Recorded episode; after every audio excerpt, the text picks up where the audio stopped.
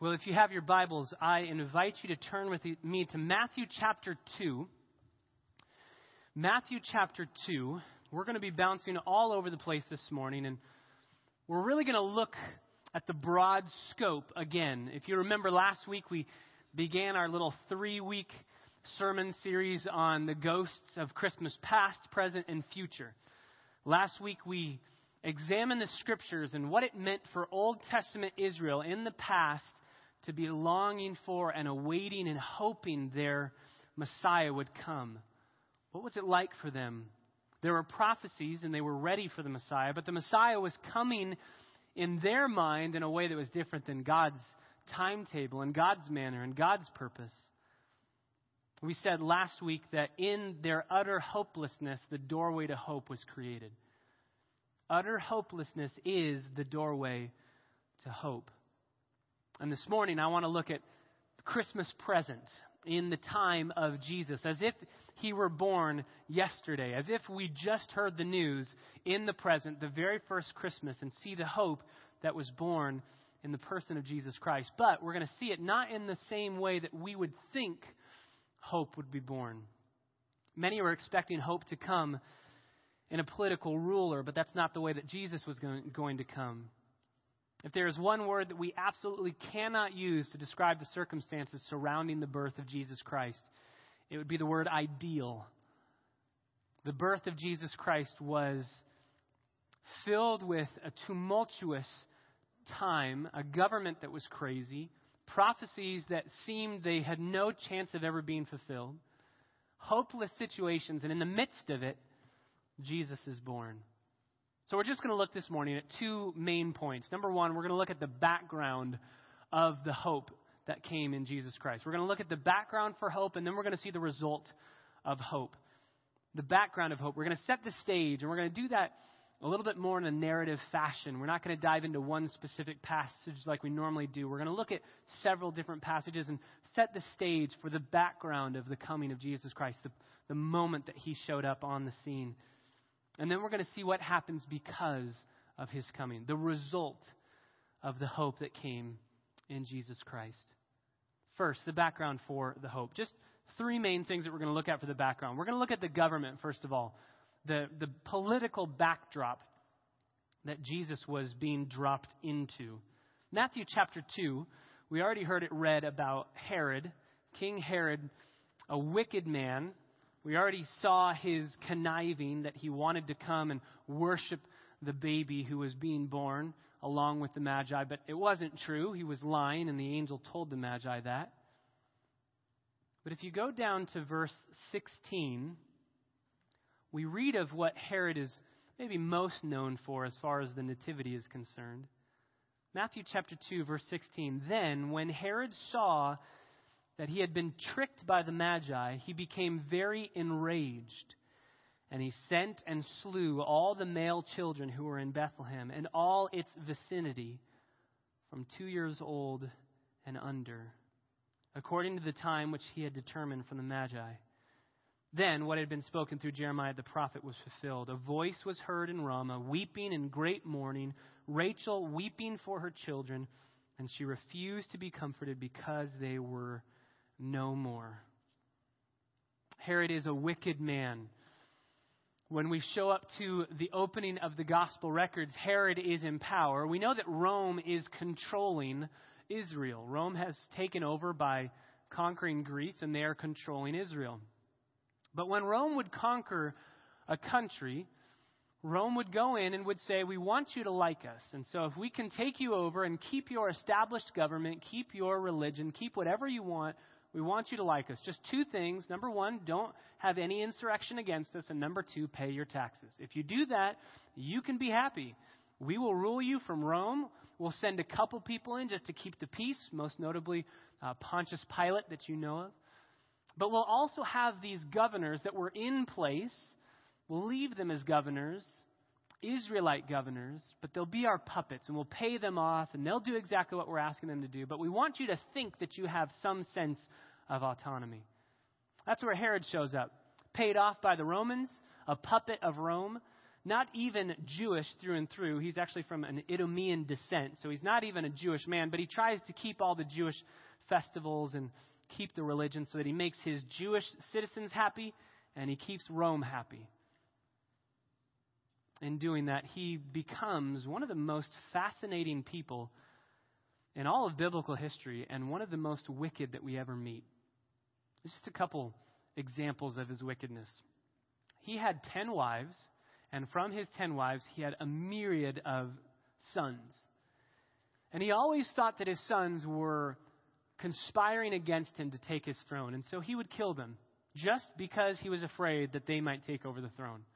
Even when he died, he split up his kingdom. He said, No one is worthy to rule all of Israel as I did, so I'm going to split it up into four parts.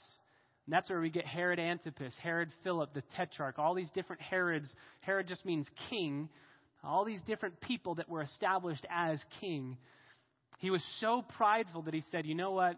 When I die, I want four people to take over because no one man could ever do the job that I did. He killed all of his family members left and right continually, even his parents, even his grandparents. So much so that news traveled to Rome, and Caesar Augustus heard of this. And Caesar Augustus said, in a very cool play on words, he said this I would rather be Herod's pig than Herod's son. It's a play on words for two reasons. Number one, it's a play on words in the Greek because pig and son are almost identical words in the Greek. So it's a little um, fun little play on words. But number two, he's playing with the fact that Herod wouldn't kill a pig, an unclean animal, even though he didn't believe in the Jewish religion. Even though he didn't follow the Jewish customs because he didn't care about them, he would do it to keep the peace, keep his job, make the money that he wanted to make. And so he would be fine killing his sons and his daughters, but he wouldn't kill any pigs because that would be killing an unclean animal and eating an unclean animal. He wouldn't do that. He's an old man here in Matthew chapter 2. He's actually going to die, we are told, in 4 BC. So that puts Jesus' birth somewhere around 5 or 6 BC. And as he knows he's about to die, he said to his leaders, I know that no one in all of Israel will mourn my death. He knew he was a wicked man and a hated man. He said, I know no one will mourn my death. So this is what he did. He rounded up hundreds and hundreds of Jewish rabbis, synagogue leaders, notable Jewish men, and he rounded them all up and he put them into an amphitheater and he locked the amphitheater and he gave his soldiers charge over them and said, The moment that you hear that I have died, kill all of these men so that Israel will have a reason to mourn. He knew that no one was going to mourn for his death. And I just love the scene. All of these men are in this amphitheater, fearing for their lives. All of these soldiers are surrounding them with the doors locked, with their shields and their um, swords and their spears out, ready to kill these men. And a herald comes and says, Herod has died. And they take their swords out and they start to walk over and kill these men. And then they realize, wait a second, if he's died, we don't have to follow his orders anymore. So they opened the doors and let the people go and thought that would be a dumb waste of life. Who cares about that? This was just Herod being insane. He was a sick man. He was a despicable, evil man. And yet, that is the backdrop. He is the president, if you will. He is the ruler, the government, and the political authority in power at the time that Jesus shows up. And because he is so afraid that somebody is going to take his position, when he hears that a, a baby has been born who is the king of the Jews, he ends up going to Bethlehem, killing all of the male babies two years old and under. You know, sometimes I hear about Stephen being the first martyr um, in Acts when he was stoned, the first man to die because of his association with Jesus Christ. I think Jesus could be a martyr as well. Uh, I think he could be the first martyr, rightfully so. Died doing the will of the Father, died for the message that he proclaimed in the gospel. But I think we could go even further back. I think these little babies are the first martyrs that we see in the New Testament, the first, the first souls that are destroyed because of their association with Jesus. Just because they were born at the same time that Jesus was born. They're killed. How could there be any hope? How can any hope come in the midst of this disastrous wickedness? There's evil in this scene, and there's evil in our world. Just look at what happened yesterday with the two policemen who were brutally executed um, in New York City. Wickedness. This is evil. There are atrocities going o- all over the world, and people are rejoicing over that. Criminals and wicked, evil men are saying, Look at what I've been able to do. I've been able to kill policemen, and they deserve it. And just look at that, and your heart and your soul mourn. This is evil. There was true wickedness and true evil happening in Jesus' day, too. And yet, in the midst of it, hope is born. In the midst of political madness and governmental evil, the Prince of Peace comes. No, his kingdom is not of this world, but even the most foul rulers of this world can be saved through the message that is proclaimed through Jesus, can be turned and transformed. And the ultimate hope is that if they are not, justice will come, evil will be destroyed. And in the midst of political upheaval and madness and evil and wickedness, Jesus is born in a backdrop that is filled with hopelessness.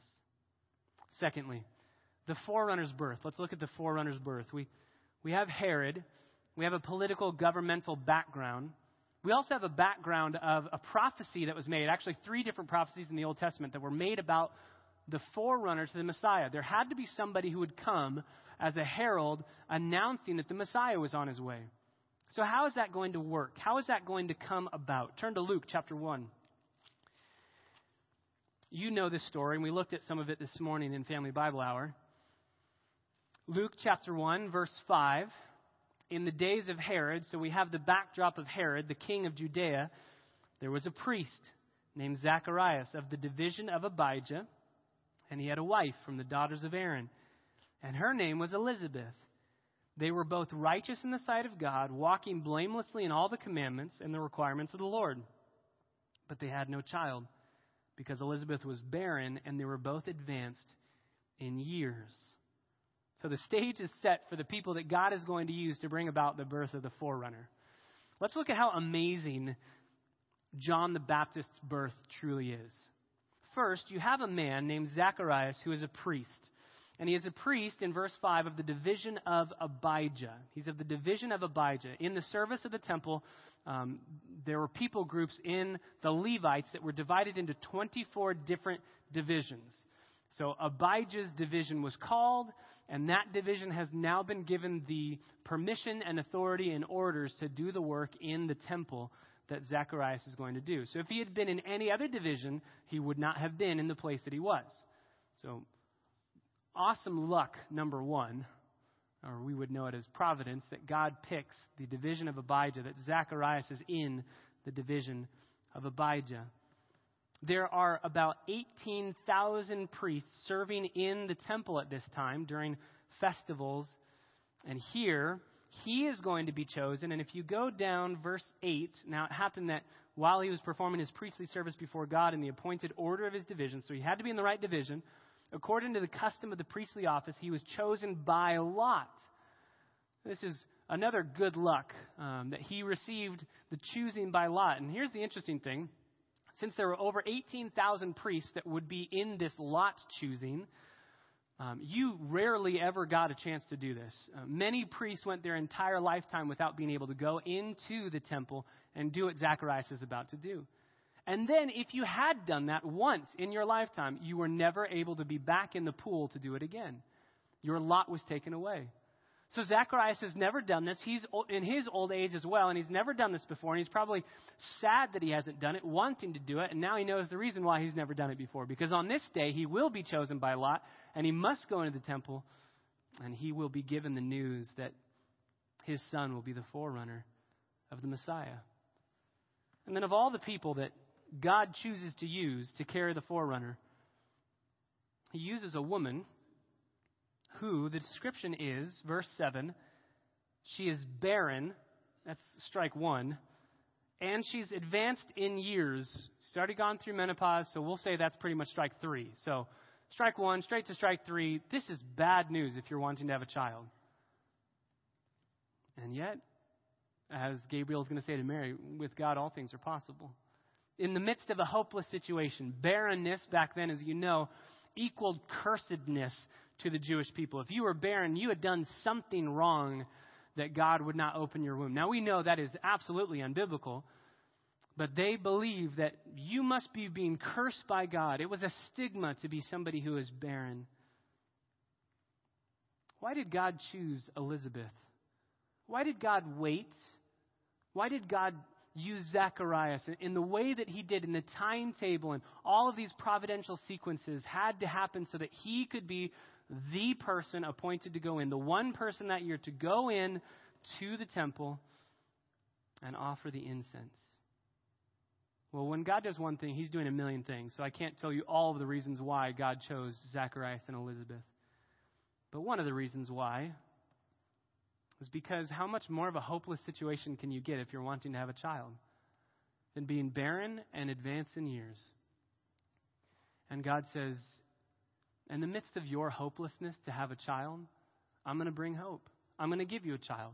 And in that, there's a foreshadowing as he is the forerunner. Think about this John the Baptist, before he is even conceived, is forerunning the Messiah. He is imaging what the Messiah is going to bring in the announcement of his birth. Hopelessness equals the doorway to hope. And now, you, in your hopeless situation, will have a child and guess what? Jesus is going to do the same thing to anybody who would admit their bankruptcy in Christ and say, I have nothing to offer you. I need you and you alone.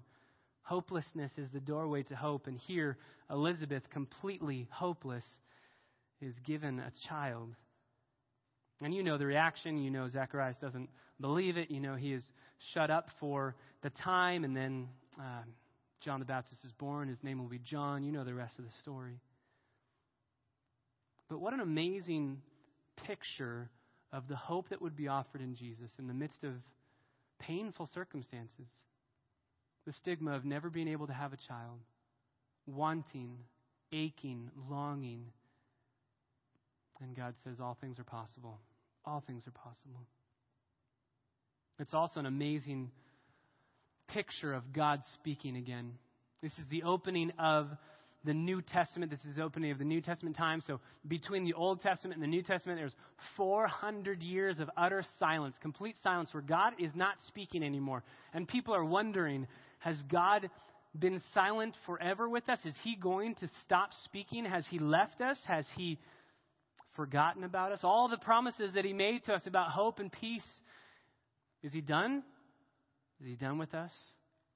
In fact, the last time that we saw Gabriel speaking to somebody, it was to Daniel in 539 BC. So the last time the angel Gabriel had shown up was 539 BC speaking to Daniel, and here he shows up again to say, you know what, God's not done speaking. And in fact, God is so not done speaking that he will speak to us in the Word, his incarnate Son, who will speak on my behalf. So we've seen the political background. We see the forerunner's birth, the background to this forerunner being born. And let's just jump straight to the Messiah. Number three, the Messiah's birth. Go over just a little bit in Luke chapter 1. Mary, you know this story. Mary is told that she is going to conceive and give birth. We looked at this in Family Bible Hour. Drop down to verse 30. Chapter 1, verse 30, the angel said to her, Do not be afraid, Mary, for you have found favor with God, and behold, you will conceive in your womb and bear a son you shall name him Jesus, and he will be great and will be called the Son of the Most High, and the Lord God will give him the throne of his father David. And he will reign over the house of Jacob forever, and his kingdom will have no end. Amazing truth of the Messiah. Mary asks, and she doesn't ask in unbelief because we know it's the angel Gabriel's response to Zacharias was different than his response to Mary. She just asks, How can this be? I'm a virgin. How does this work if I have not known a man? And the angel says, the Holy Spirit will come upon you, the power of the Most High will overshadow you, and for that reason the Holy Child shall be called the Son of God. Behold, even your relative Elizabeth has also conceived a son in her old age, and she who was called barren, is now in her sixth month, because nothing will be impossible with God. And Mary responds, Behold, the slave of the Lord, may it be done to me according to your word. And the angel departed from her. So Mary is given the news you are going to bear this son. She is told you are going to bear it apart from Joseph, who she, she is betrothed to. And she does something interesting. Verse 39 Now at this time, Mary arose and went in a hurry to the hill country, to the city of Judah. This is a city in the hill country of Judah, so it's down south. She leaves. She's living in Nazareth. She leaves and goes down south to the city where Elizabeth is, and she does it in a hurry. Once she hears the announcement that she's going to bear a child, she leaves. Once she hears that Elizabeth is already bearing a child, she leaves. The reason why we need to know this is because we don't see Mary coming back to Joseph until she's probably showing. Let me, let me show this to you. Luke chapter 1, verse 26, Mary's visited. Luke chapter 1, verse 39, Mary leaves. So she is given this announcement. Um, the, the conception is going to happen. And then in verse 56, it says that Mary stayed with Elizabeth about three months and then returned home. So, with the travel time in between going and coming, and the three months that she stayed with Elizabeth, and it's about three months, so let's say it's about four months when you put it all together, that she hasn't been home, and she shows up on the scene, and Joseph sees his betrothed. And you know, betrothed means married in every respect. There are only two things that were different about actually being married than being betrothed. Number one, you lived with your family while you were betrothed. And number two, when you um, were betrothed, you were not allowed to be involved in any sexual relations. So, in every other capacity, you were married as married could be, except for the fact that you are still living with your parents and you're not allowed to be involved in any sexual relations. I do this for several reasons, but the bottom line is to annul a betrothal, you had to get a divorce. It was a legal, binding thing. It wasn't like our engagement period in an American Western culture. So Joseph sees his betrothed, who has promised to be faithful. You were not allowed to be betrothed less than a month and more than a year, so you had to be betrothed somewhere in that period of time. One of the main reasons was to make sure that you were faithful, that you were faithful to each other and moral and, and not involved in immorality. And here comes Mary. I don't know what I would have thought if I were Joseph. Joseph loves Mary. Joseph would never have thought that Mary would ever have been unfaithful to him. And so my first thought is, wow, you ate a lot of food, and for some reason, it's not going to your hips like it normally does. It's going straight to your stomach. Like, what is this about? And then Mary says, no, no, no, I'm pregnant. What would Joseph have thought? Well, we know what he ultimately thought because he's going to put her away secretly. Why is that? Because if she is found out to have been unfaithful and sexually involved with somebody else, she has committed adultery according to the betrothal. And an adulterer would be stoned. If anybody found out that she had been unfaithful, she would rightfully be killed. Joseph loves Mary and doesn't want her to be killed, but he says she's been unfaithful. Why would you do this to me? How could you do this to me? And then she gives the best excuse ever invented. Um, God did this to me. It wasn't, it wasn't anybody, it was, it was God. Just trust me on this one. I want to know how many other Jewish girls in that time period tried that excuse. Remember what happened to Mary? Happened to me too. He realizes she's pregnant. And he realizes her excuse is one of the dumbest excuses ever. Why won't you just speak the truth? Chuck Swindoll says it this way. I love this. He, he tries to get inside the mind of Joseph, and he says this um, in Joseph's mind. After describing a most unusual story, Mary revealed that she was pregnant. The words hit my chest like a boulder. I sat stunned as she continued with a preposterous, blasphemous story about conceiving the Messiah and the invisible God behaving in a manner that seemed to me like the deviant gods of Rome. A wave of questions flooded my mind. Who was the father? Was Mary taken advantage of, or did she consent? How could I have been so wrong about someone I knew so well? Is she just utterly insane? Is she in love with him? Does she not love me? Why would she do this? I looked across the table at Mary to find her gazing at me with an obvious compassion which outraged me. Was her delusion so complete as to believe what she said? Or worse, her deceit so profound as to feign concern for the lives she destroyed? The room began to spin, and I felt my stomach rebel. I had to get outside. I nearly tore the door off its hinges, ran into the night, and didn't stop until I stood on the ridge outside Nazareth. Exhausted, I sank to my knees, then sat for hours in the darkness, staring across the plain and into the night sky. When I was a child, I had found comfort in the vast expanse of stars, a symbol of God's power and permanence and unchangeable character. So I found the appearance of a new light, a very bright dot high above the horizon, a little unsettling. But my anguish would allow no other thoughts for very long before the utter absurdity of my circumstances overtook me. Each time I recovered, a new dimension of this tragedy invaded my mind and brought with it another spasm of sobs. What would he do with Mary? That's why the angel had to come. Turn back over to Matthew chapter 1. The angel had to come because Joseph was going to put her away. Verse 19 Joseph, her husband, being a righteous man and not wanting to disgrace her, planned to send her away secretly.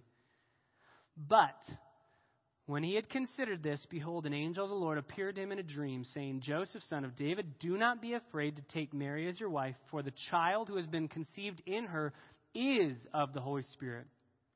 She will bear a son. You shall call his name Jesus, for he will save his people from their sins. Don't be afraid, Joseph. Mary was speaking the truth. This is of the Lord. I'm sure in that moment, there had to have been peace in his heart. Okay, praise the Lord, she wasn't lying. She is true. She's speaking the truth. But at the same time, questions start coming up. What is this going to look like to everyone else? In the time period, if Joseph doesn't stone his unfaithful betrothed, he is seen with disgrace. In fact, if he wanted to divorce her and send her away, the only way that you were able to do that in Jewish law at that time was if you knew that that child was not yours. You could not be involved in immorality, conceive a child, and say, Now I don't want to be married to you. You could, if this child was from another man, Joseph could say, I'm going to divorce you and send you away because that's not my child. Stay with the other man. So, for Joseph to say, I will stay with you, he is bearing the reproach of everybody saying, since he's not divorcing her, he must have committed immorality with her. They didn't wait in the betrothal period. And he bears the stigma. She had had it already. She's showing. And now he's saying, you know what? I'm going to marry her. And so to the onlooking world, they look at that and they say, well, this must be their child. They had a child out of wedlock. They couldn't wait. They are immoral, unfaithful to their covenants to each other. Joseph voluntarily subjected himself to any misunderstanding the community would have about Mary's pregnancy. And we see this throughout Jesus' life. We see this at the very beginning, and we've talked about this. I think we talked about this last year. At the very, very beginning, when there is no room for them in the inn, We've talked about that word inn is better translated guest room. It's the word kataluma. It's used in Luke chapter 22, verse 11, to refer to the guest room where Jesus wants to eat the Passover meal. A guest room. It's a house of somebody that we know, and we're going to use their guest room. It's, it's not a, a hotel. In fact, if Luke wanted to use the word for hotel, he would have used the same word that he used in Luke chapter 10, verse 34. That is not kataluma. It's a different word, and it's the word used in the passage of the Good Samaritan, where the Good Samaritan takes uh, the individual who has been beat up and left for dead and takes him to an inn and pays money to the innkeeper to leave him there. So if Luke wanted to describe a hotel, he could have. But I don't think this is what happened. I don't think this was a hotel. I don't think there was no room for them in the hotel. And we always talk about the hustle and bustle of leaving Nazareth and going back to Bethlehem. And there are so many people because of the census, and so there's no way that they could get a spot in a hotel room. I think if you actually read it for what it's saying and read it with the understanding of the stigma that was associated with this pregnancy, there was no room in the guest home, maybe even the home that Joseph grew up in because he's going back to his hometown. Maybe great grandpa still owns the home that his father owned, and he's going back to hang out, maybe a place that they vacationed many years before. And they go there and he says, Can we please stay here? And one of two options happens. They either look and they say, No, Joseph, you can't stay with us. You have not divorced this woman who rightfully should be stoned. You are committing injustice to let her live when she should be stoned for her actions with sleeping with another man. And because of your um, lack of commitment to the law of God, you can't be in here. Or, number two, Joseph, you and Mary have been involved in a scandal of being involved sexually before your marriage in a betrothal time when you were supposed to stay pure. Either way, I believe the family looks at them and says, I'm sorry. We can't condone your deviant behavior by letting you stay here. And just think about Fiddler on the Roof. Just think about the, the culture. If you married a Gentile person, we're going to have a funeral for you. It's that bad the stigma was voluntarily borne by Joseph.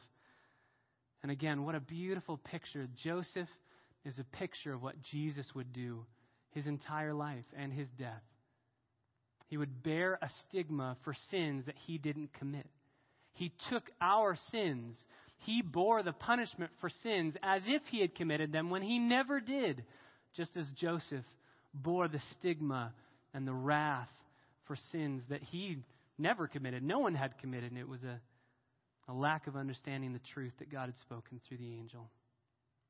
What a beautiful foreshadowing of the hope in the midst of chaotic, stressful, hopeless circumstances, whether it's the government, whether it's the, the forerunner's birth and being barren, whether it's the stigma of sin and this whole scandal that's going on. Jesus says, I'm coming to undo all of this and make it all right. There are so many other hope filled stories wrapped up in the first Christmas. For instance, the wise men that we sang about. I love the wise men. Just look at the wise men. They believed in a Messiah when they are Gentiles from a, a nation that hates Yahweh. They believe. What a picture of the truth that the Messiah would come for all the nations. Even as Simeon would say, a light to the Gentiles. The Messiah was going to be born as one who would come not just for the Jews, but for the Gentiles as well. What about the hope filled story that the shepherds are the first to receive the news? These poor, unclean men who were not able to enter into the temple area because they were unclean, because they're dealing with nasty sheep and births and deaths and everything that goes along with being a shepherd. They're, they're considered unclean, and those are the people, lowly, humble, unclean men, that God says, I'm speaking to you first. Those are the people God came for, not the people who say, I don't need any help. He came for the people that need the help. A doctor doesn't visit those that are healthy, the doctor visits those who are sick. All these truths point to the hope that is found in the person of Jesus. When Jesus was born, we had hope that God would speak again and would not leave us in the dark. When Jesus was born, we had hope that all the promises God made would come true. What God did when He sent His Son into the world is an absolute guarantee that he will do everything that he's ever promised to do. He had promised to bring the Messiah. He had promised the way that the Messiah would be born. It happened exactly the way that God prophesied that it would happen. And so we have an absolute guarantee that everything God has ever promised to do will come true. When Jesus was born, we had hope that the Lamb of God would once and for all take away our sin. When Jesus was born, we had hope of our own second birth. As he is born, our second birth is now possible and when Jesus was born, everything changed. That's why the angels cry out, Do not be afraid. I bring you good news of great joy, which will be for all the people. For today in the city of David has been born to you a Savior who is Christ the Lord. It is good news of great joy. They all sing, Glory to God in the highest, and on earth peace among men with whom he is pleased. That's what we sang already. Gloria in excelsis Deo, or as my daughter likes to say, in Chelsea's Deo. Oh, she, she thinks it's a song about her. What is the result of the hope that Jesus brought? We've seen the background, just setting the stage. Jesus comes in the middle of a bleak, dark time, in the middle of hopeless situations and circumstances. What is the result? In a word, the result of the hope is joy. The result of the hope of Jesus being born is joy. This is why we love Christmas. Even non believers love Christmas because it's a time to be happy and joyful. We love celebrating. That's why C.S. Lewis invented the curse in Narnia as a curse of always being winter and never being able to celebrate Christmas. We love joy filled celebrations. And in a time period when there was no reason to celebrate, the angels burst onto the scene. Turn one more time to Luke chapter 2. We'll end here.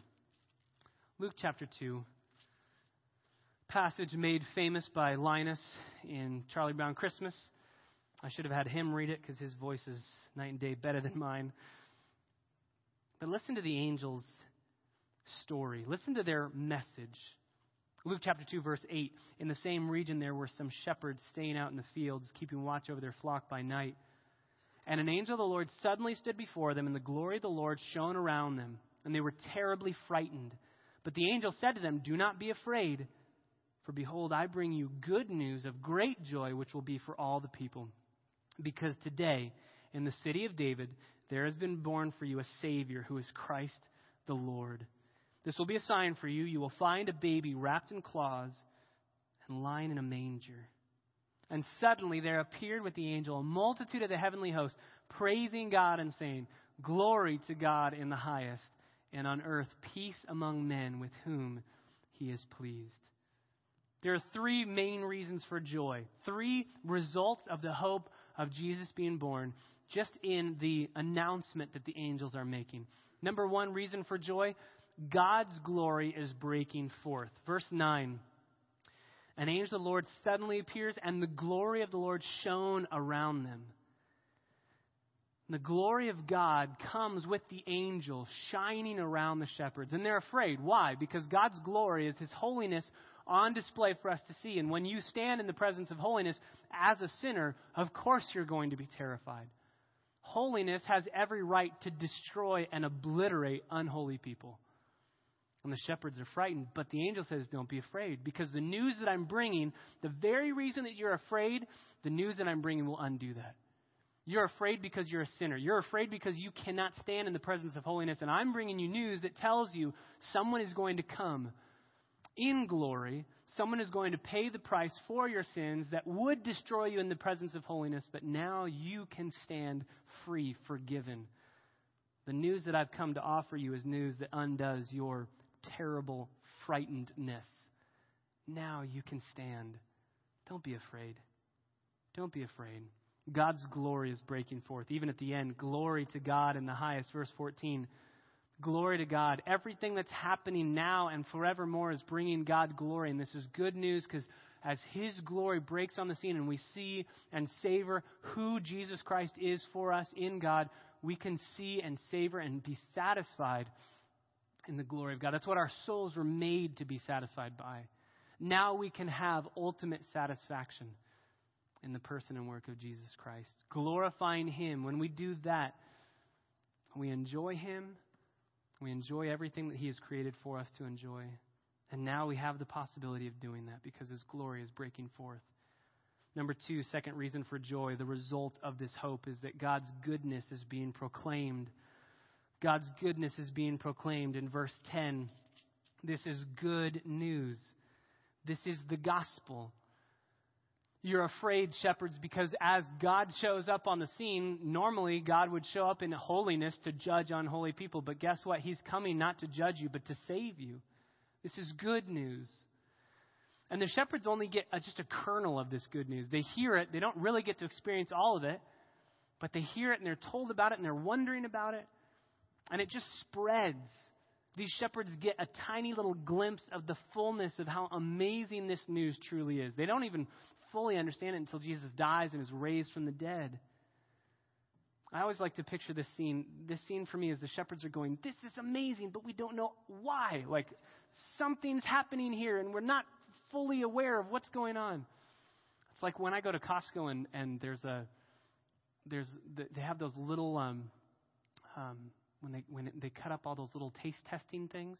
Like here's here's a little bit, you know, just a tiny, and you take that's like the best product that they've ever made, right? That's the one. You buy a thousand boxes of it. You eat it, uh, give me a thousand. And you start eating and you're like, that t- doesn't taste anything like that other thing.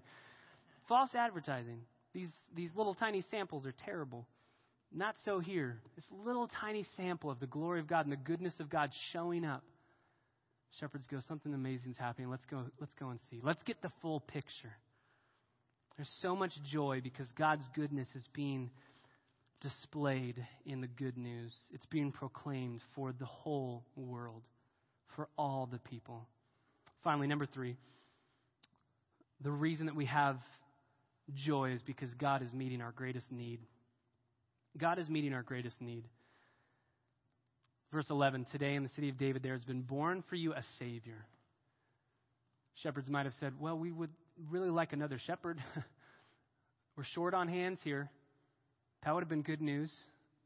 Or, hey, business is going to boom in the next couple weeks. Great news. For unto you is born this day a Savior. Yay! Wait, what is that? Why do we need that? What's going on?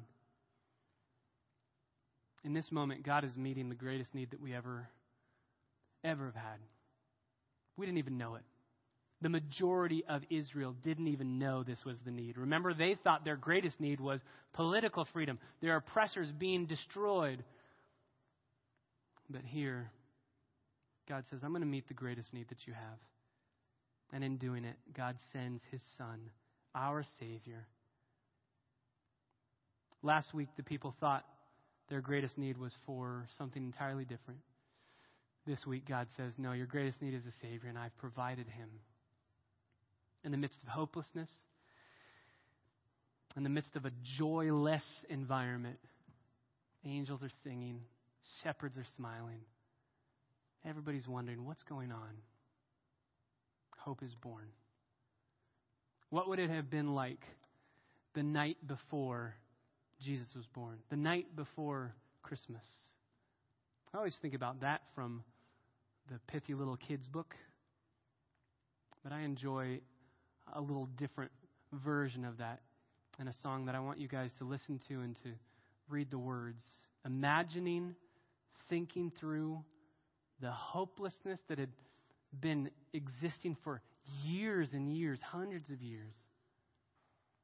Long awaited hope that now has broken in in a way that no one would have expected, but in a way that met the need that we had the most. Let's listen to this song.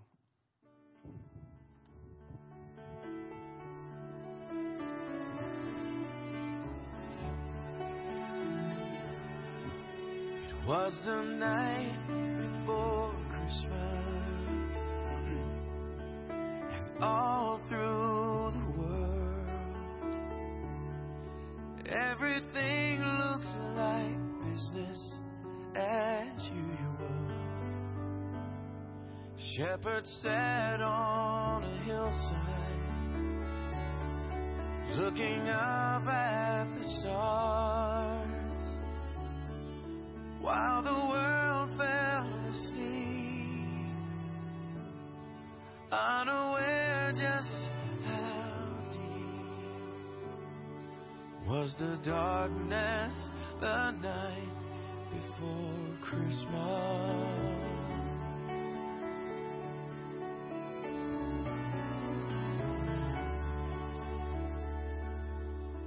And the night before Christmas,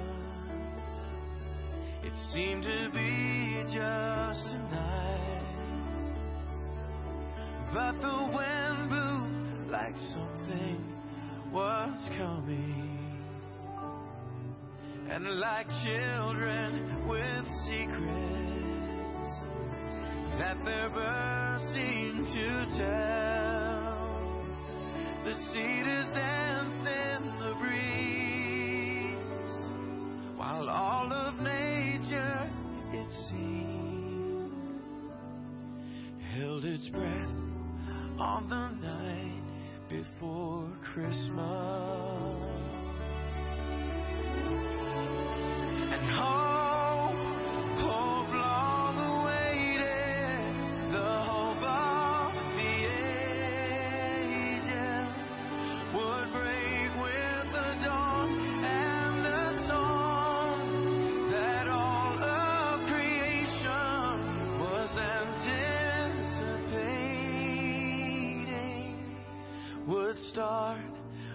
A baby's first cry.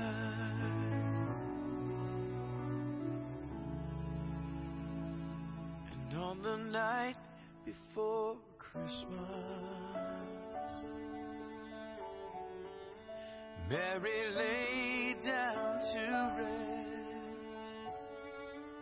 while Joseph he paced the floor praying. In an everyday stable, in an everyday town, in the hours to come, God would wrap himself up and come down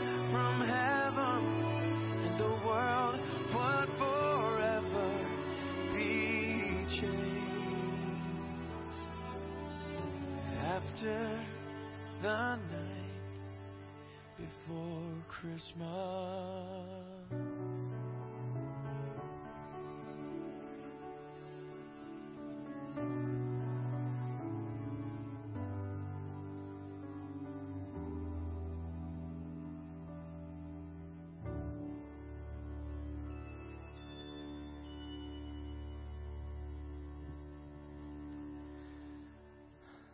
God, thank you so much for Christmas.